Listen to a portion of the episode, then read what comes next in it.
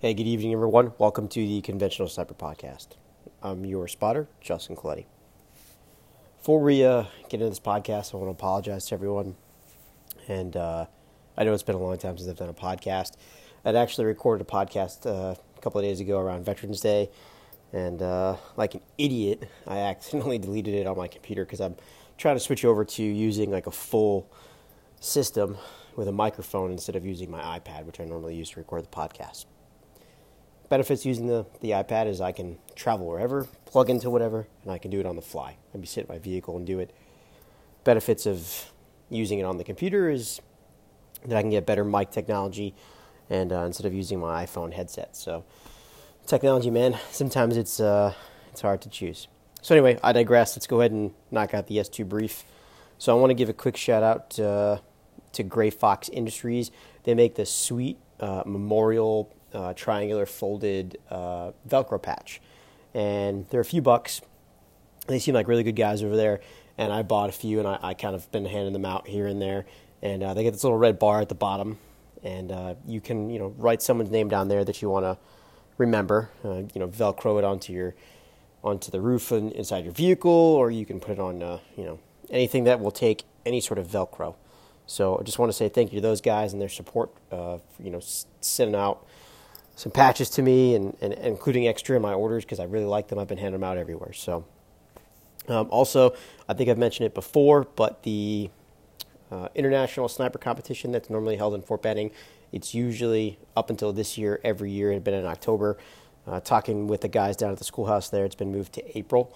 So um, I will be down at the international sniper competition this year and either helping volunteers set up the range or you know getting some interview for some guys down there, we're some talks with some really good stuff with some of the cadre down there. So, excuse me. Hopefully, uh, you know we'll be down there. I'll probably be down there for the whole week. So, just an FYI in April. But uh, yeah, so if you're down there, make sure make sure you come find me and uh, you know say hi. So uh, I don't also I don't know if you guys have been paying attention to the news lately. A couple of weeks ago, the cartel, uh, and I don't I don't want to put these guys' names out there because the cartel is not a uh, it's not an organization which deserves any credit by any means. However, that doesn't mean that we shouldn't look at the reality of the situation here. So a couple of weeks ago, one of the uh, high level cartel members, his son had gotten uh, rolled up by the police. Police go conduct a raid. They roll up this individual that uh, is obviously not a good guy by any means. I mean, you're in the cartel. So they get rolled up, and in turn, the cartel sends out, uh, I guess you want to say, their, their irregular militia, we'll call them. Uh, guys that have equipment, they've got vehicles, and they proceed to get in some firefights and cause a lot of damage and kill innocent people uh, and police officers and law enforcement, um, getting this individual back. And in no way at all is this acceptable by any means. And this is happening right across our border. Uh, and I don't mean to get into the politics and, and, into the weeds of the situation, but in 2017 alone, that was the deadliest year for murders in Mexico. There's over 31,000 people killed. Think of that 31,000. That's a lot of people. That's more people killed in 2017 in Mexico than in Syria and Syria is supposed to be one of the most deadliest places on the planet right now. I would I would definitely not agree with that. I would say that that Mexico is turning out to be one of those places, and this is right down the street from us. The cartel eh, literally have a grasp, uh, and I would even say they have freedom of movement everywhere from Mexico all the way up as far as way here in New Hampshire. And the 95 corridor is a hotbed for cartel movement, um, especially here in New Hampshire. So. Um, just in 2019 alone, also, the cartel is on track. Uh, I shouldn't say the cartel, I should say murders. Murders, and I'm sure most of these are from the cartel. In 2019 alone, thus far, and we only have a few months left, they are on track to beat that 31,000 murders from 2017. That is just absolutely insane that it's happening right across the border.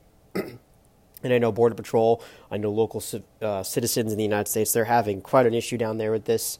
And I'm not saying what I'm for or against, but but something's got to be done to stem some of this flow, stem some of this absolute craziness. Uh, and it's only a matter of time, in my opinion, before it kind of gets out of control to the point that it's on our side of the border, uh, and it's just lost, uh, you know, any chance of being contained. So, um, it, you know, and I don't want to post any videos or again say any names, but um, the video that I did see about this cartel member's son being released uh, when the te- when when Mexican cartels did get engaged uh, or in the firefight with local law enforcement, they were using uh, lightly armored vehicles with M2 50 caliber machine guns, and uh, there was one individual who dismounted with a Barrett 50 cal sniper rifle and engaged law enforcement and was at, uh, engaged law enforcement was actually killing people. And, and talking to people behind the scenes and kind of listening to some other podcasts and some credible sources, this is a daily occurrence. 50 cals and having technicals. Uh, and we'll get into in a later podcast. I think I'm going to do the history of the technical and the Toyota War, which is still an interesting concept, and most people don't know uh, a what a technical is, where it really came to fame, and kind of uh, where it caught on. But we'll get into that uh, topic later. But again, having cartel members have this type of armament, if we were to go into conventional uh, action or have boots on the ground in Mexico, or even just putting a stand up at the border, this could get very dangerous very quickly. So, you know, if there's any politicians that listen to this, I just want to urge you to really think about the consequences of this situation and and how to stem it. And to be honest with you, and this is why I'm glad I'm not a politician, I it would be really hard to stem it uh, from my seat, depending on where I was, because it's not it's it's going to be met with violence either way. And sometimes, you know, in my opinion, you have to fight fire with fire. So, anyway, moving on from that. Uh, well, I, I, guess not really. Let me back up. So there is something that I do want to bring up. Uh, there are three levels of marksmen that are included in this type of, of mindset. There's the irregular, there's the trained marksman, and then there's the sniper. So for an irregular, they understand the basics of how to apply their weapon system in a situation. Uh, they'll usually use accuracy by volume, so uh, taking pop shots numerous times. They stay in one location. They're usually in conjunction with some sort of larger force usually a platoon size element, so around 30 people. They're not standalone, they're usually not kinetic, but their rifle is the basic issued rifle, we'll say for military, like an AK 47. A lot of times in Afghanistan, a lot of sol- American soldiers will get confused between an irregular or just a farmer who has a good tactical position and is engaging slowly, not full auto or or rapid engagements, but more of a well placed shot. That's more of an irregular, someone who just understands how to apply the basics of shooting and shoots a little bit more slowly and takes the time to line up their shots. Usually they have iron sights, they may have a red dot or a basic optic, and they may not understand how to make those measurements or, or how to effectively conduct themselves into that weapon system that will guarantee more successful hits faster and sooner than, say, someone with a machine gun who's just using literally accuracy by volume and just splattering the area. Then you have a trained marksman. The, the trained marksman is usually, at least in the American context, is the better marksman of the irregulars that begins to get a little bit of training on how to use optics. So they have a more accurized gun system, uh, maybe a little bit little, little better ammo. An example of this would be uh, the Mark 12 or the SPR concept in the early days of Iraq. Um, and that concept was really the first time a specialized precision platform had been really instituted into the conventional level for the AR 15 M4 platform. Yes, there have been the M16s, and yes, there have been the precision guys uh, in, say, the Army Marksmanship Unit who had really tricked out their M16s or their M4s. And just prior to that, that SPR special purpose rifle concept, the only thing that was really done was a sniper rifle scope was tossed onto an M16. And that was kind of it. You're using whatever ammunition you could scrounge up. The barrels weren't free floated. You just kind of got what you got.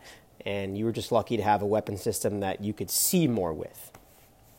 So the marksman is usually uh, will work at engagements for longer ranges, but will not work separate of a platoon size element. They work in conjunction with them. They're usually at the squad level, where there's usually one or two per platoon or one per squad or two per squads.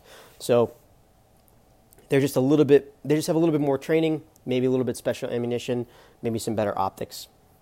Uh, they don't usually go to a school, although the American military does have a marksmanship school. Uh, then there is the sniper. The sniper is specifically trained, specifically selected. They're given specific equipment. They work in smaller teams, and probably the kind of the three biggest things that really set the sniper apart from that trained marksman is they understand camouflage and concealment. They also have honed their marksmanship fundamentals and they understand the shot process, the shot analysis. And they're also a huge reconnaissance asset, which we've talked about in other podcasts. So, those are the three differences. And I would say the cartel members are more along the lines of irregulars. Most of those guys are paid poorly or thrust into that position where if they don't do what the cartel says, they or their families are murdered and disappear. So I would say they're closer to irregulars. Maybe some of the higher level guys maybe get a little bit closer to the marksman side, but I wouldn't say much. And it's that's a good thing. We don't want them to get that type of training uh, because that only just creates more of an issue for us. So all right, moving on from that, uh, with uh, you know everything kind of going on uh, with winter coming up and hunting season going on, I just want to point out some of you know the safety involved with hunting and some of the risks you take. Uh, obviously, with uh, temperatures dropping, you want to make sure you have the appropriate clothing.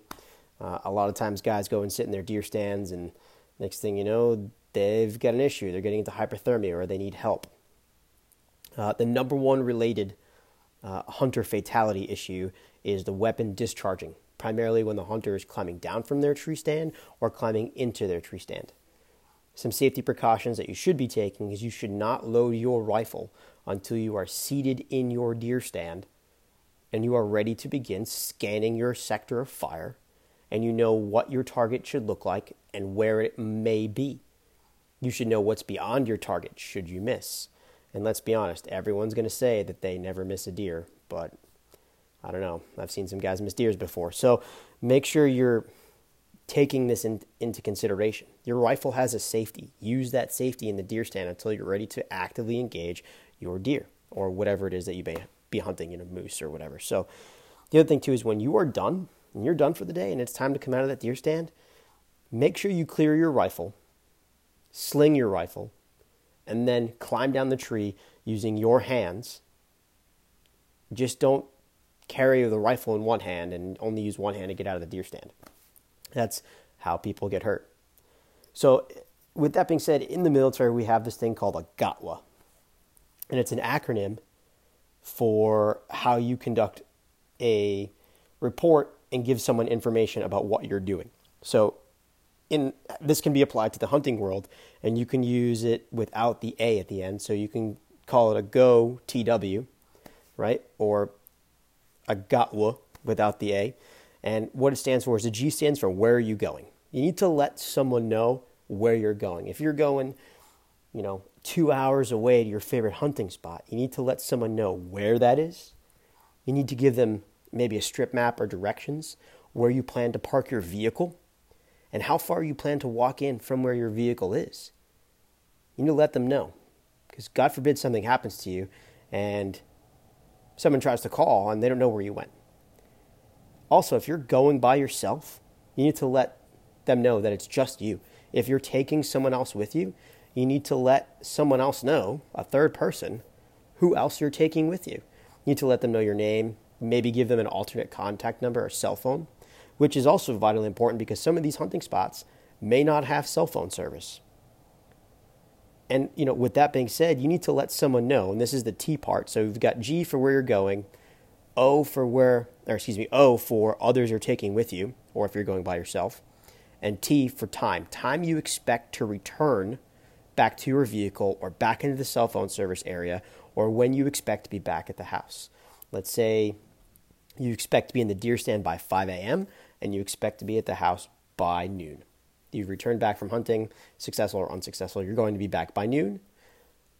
And then the last thing is the W is what you need to tell that person that you've told where you're going, others you're taking with you, and what time you expect to be back, what to do in case you don't return at the projected time. So let's say you say, I'm going to be back by noon.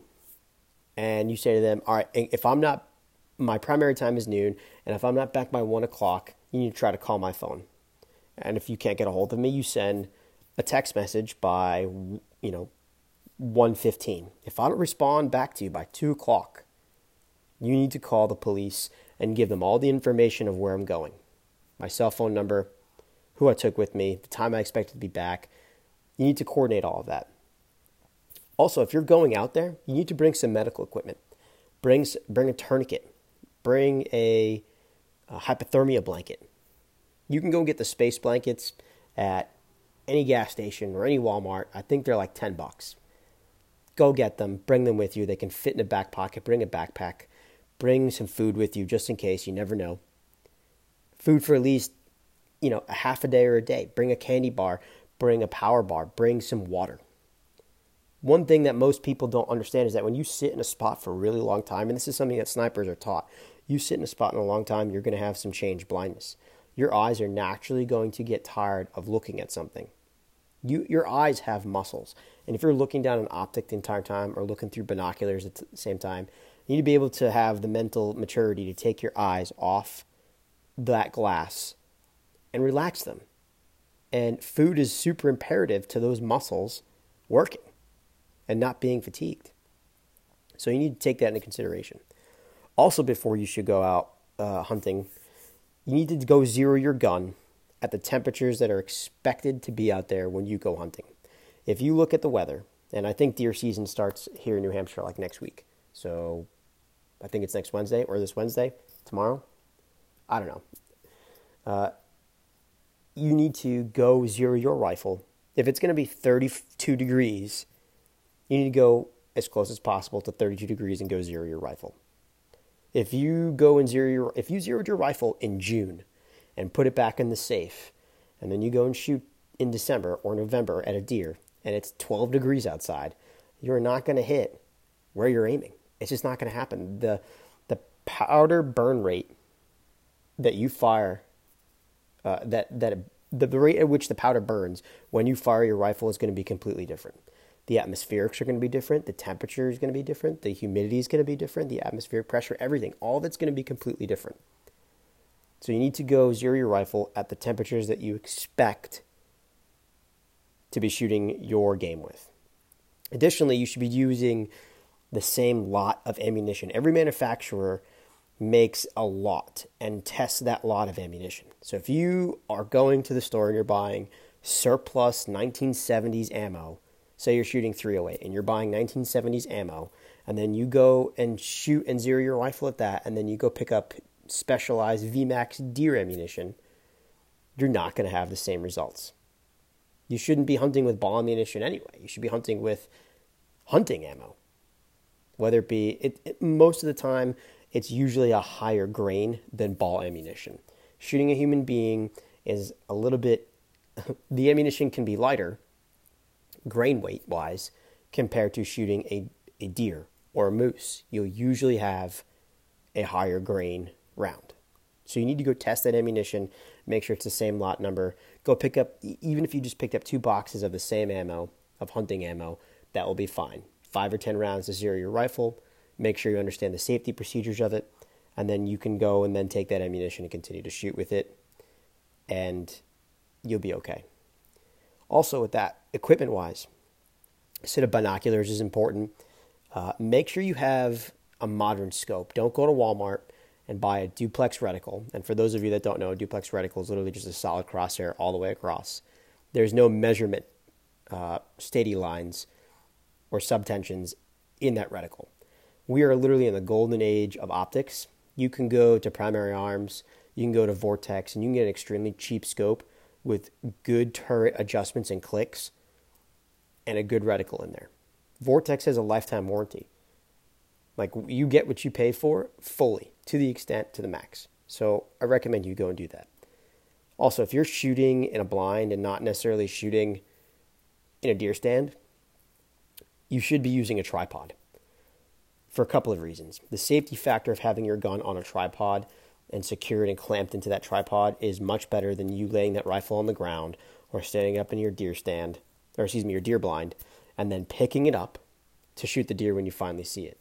Having the gun in the tripod set up, you understand what your rifle is pointed at is much safer than just laying it down. Also, too, if that gun's set up there, all you should really have to do is flick the gun off a safe and then you can shoot. So you can sit in your chair and wait.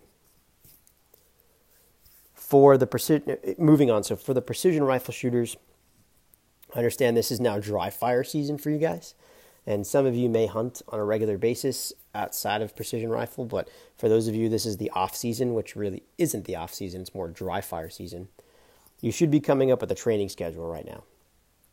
You should be looking at how many dry fires you're doing a week or a day. You should be breaking it down, and you should be looking at repetition, repetition, repetition. You should be setting yourself up to do a battle drill. A battle drill is a memory based way of you recalling the repetition for a specific action. So if I know every time that I'm going to get down behind my rifle in the prone, it's going to be the same getting down behind my rifle in the prone every single time. And I'm going to do that day in and day out for months so that it's second nature to me. That's what a battle drill is, is you're recalling that information in a second hand way, a second nature way. So with that being said, in repetition in mind, some of you have yet to pick up 22 LR precision rifles. It will cost you $50 for 500 rounds of 22 ammunition. To shoot 500 rounds of ammo in a day from a 22, that's a long day of training. It would take you a couple of days to do that with a precision rifle, a center fire cartridge. Not to mention the cost differences are significant. $50 gets me 500 rounds versus 6.5 Creedmoor 140 grains. That's like $300. So I'm literally doubling the repetitions with my 22 compared to your 6.5 Creedmoor. Now let's say let's say I spend $100 and I have 1000 rounds and I'm going to shoot 1000 rounds a month of 22 and I'm going to do it from January to June, so 6 months we'll say.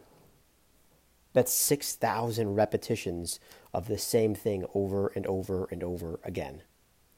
I'm going to get up to the barricade the same way. I'm going to train my positional shooting the same way. Also, I'm going to test gear. New gear that I may want to shoot come the actual PRS season, I've put in 6,000 repetitions with that gear. I know what's going to work, what's not going to work. And I'm also going to do it extremely cheap. And as everyone complains in PRS, everyone seems to buy their gear and buy their way into competition. Well, here's a way to buy your way into the competition. If you're going to buy your way into competition, buy it through 22. Buy it through a precision rifle in 22 and do your 6,000 repetitions. That's how you buy your way into doing good in a competition. Also, that being said, with 22, let's say my 6.5 Creedmoor to shoot a target at 1,000 meters or 1,000 yards, I need to. I think my data from back in the summer was 1,000 meters is 6 mils on my gun. Well, I know with my 22, 200 meters is 6 mils in elevation on the gun. So I know that at 200 meters, that's my 1,000 meter equivalent mathematically in my in my turrets, or I guess mechanically in my turrets. So now I can begin to break down and get the same data in my gun and break down to scale the yardage from zero yards to 200 yards. I can break down to scale percentage wise to match my 6.5 Creedmoor gun. Now, is it going to be exactly like 6.5 Creedmoor? No, it's not. It's going to be slightly different. And 6.5 Creedmoor is primarily what I shoot. So my 22, though, the wind exposure is going to be significant. The learning curve for shooting in higher winds because that bullet reacts more to lighter winds. So let's say every one and a half miles an hour begins to move my 22 LR, where compared to 6.5 Creedmoor, it's every six mile an hours of wind. Well, obviously, the same type of slowed effect and wind effect on my 22 LR is going to be roughly the same at 200 as it is at 1000, maybe even more because it's such a lighter bullet. And now I've done that for 6,000 repetitions on variable windage. That's going to teach me a lot, and I'm going to have 6,000 more repetitions than you are. So some of these ARs, or excuse me, not ARs, but some of these precision rifles that you can pick up, you can get the Voodoo Tactical. Voodoo Tactical has a ton of 22 LR stuff. CZ, you can get a CZ 455. These are 22 trainers. Probably the 22 trainer that I have, and, and next weekend I'll be up at a buddy's house up in Maine, and I'll bring out the 22, and we'll probably post some pictures and get some different groups for ammunition size, uh, meaning accuracy wise. But the Ruger Precision Rifle Rimfire is probably my go- it is my go-to precision rifle right now. It is roughly about $529 just looking at Ruger's website, but I've seen stuff go as low as 350. So for 3, let's say anywhere from we'll say 425 bucks. So for $425, I've bought my way into 6,000 rep 6,000 repetitions worth of practice compared to a guy who only maybe shoots 200 rounds a month. Also, if I'm shooting 22, I don't have to go out to a range to find a 1200 yard range. In the Northeast, those are kind of rare. In the Midwest, you may have to drive an hour somewhere to go set up steel and go shoot. It's just a pain in the ass. Where I can go to any local range anywhere and they'll probably have a 200 yard range. I can go to an indoor range with 22 LR and practice the same fundamentals at 25 yards from a bench on timer.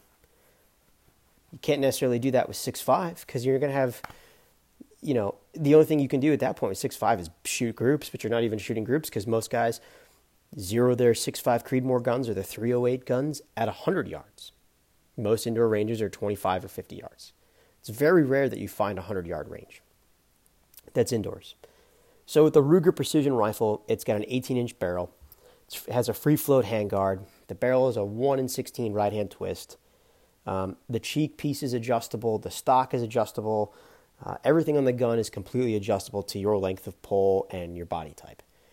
Now, what I will say is for the guys that are extremely tall, that are like Jack and the Giant Beanstalk, like my buddy Rob, and he's been on on the podcast before. Rob is six foot four. His length of pull is almost double mine is, and he's got his precision rifle at home, which is a semi-automatic. And I was up there last weekend, and I was trying to check his length of pull versus mine.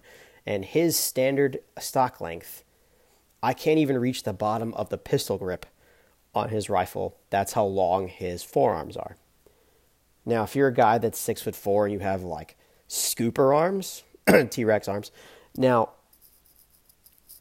that this gun is probably going to be a little difficult for you to shoot because it's a little bit smaller. It's only a 22. It's, but you can still work with it. It can still be done uh, I wouldn't sweat about it too much. So the gun weighs overall 6.8 pounds. If you have some higher powered precision rifle 22LR, the gun's going to bounce a little bit. If you've got some underpowered stuff that is like sniper subsonic stuff, which uh, CCI does make um, a round that's called the sniper subsonic round. Um, and I'll post a picture of all this stuff uh, when we when I put the stuff back up on Instagram and we get that going again, so you guys can see um, you know, you can Google the rest of the stuff Ruger Precision, Voodoo Tactical, CZ 455. You can Google that. But I'd recommend, like I said, to go with the Ruger Precision rifle.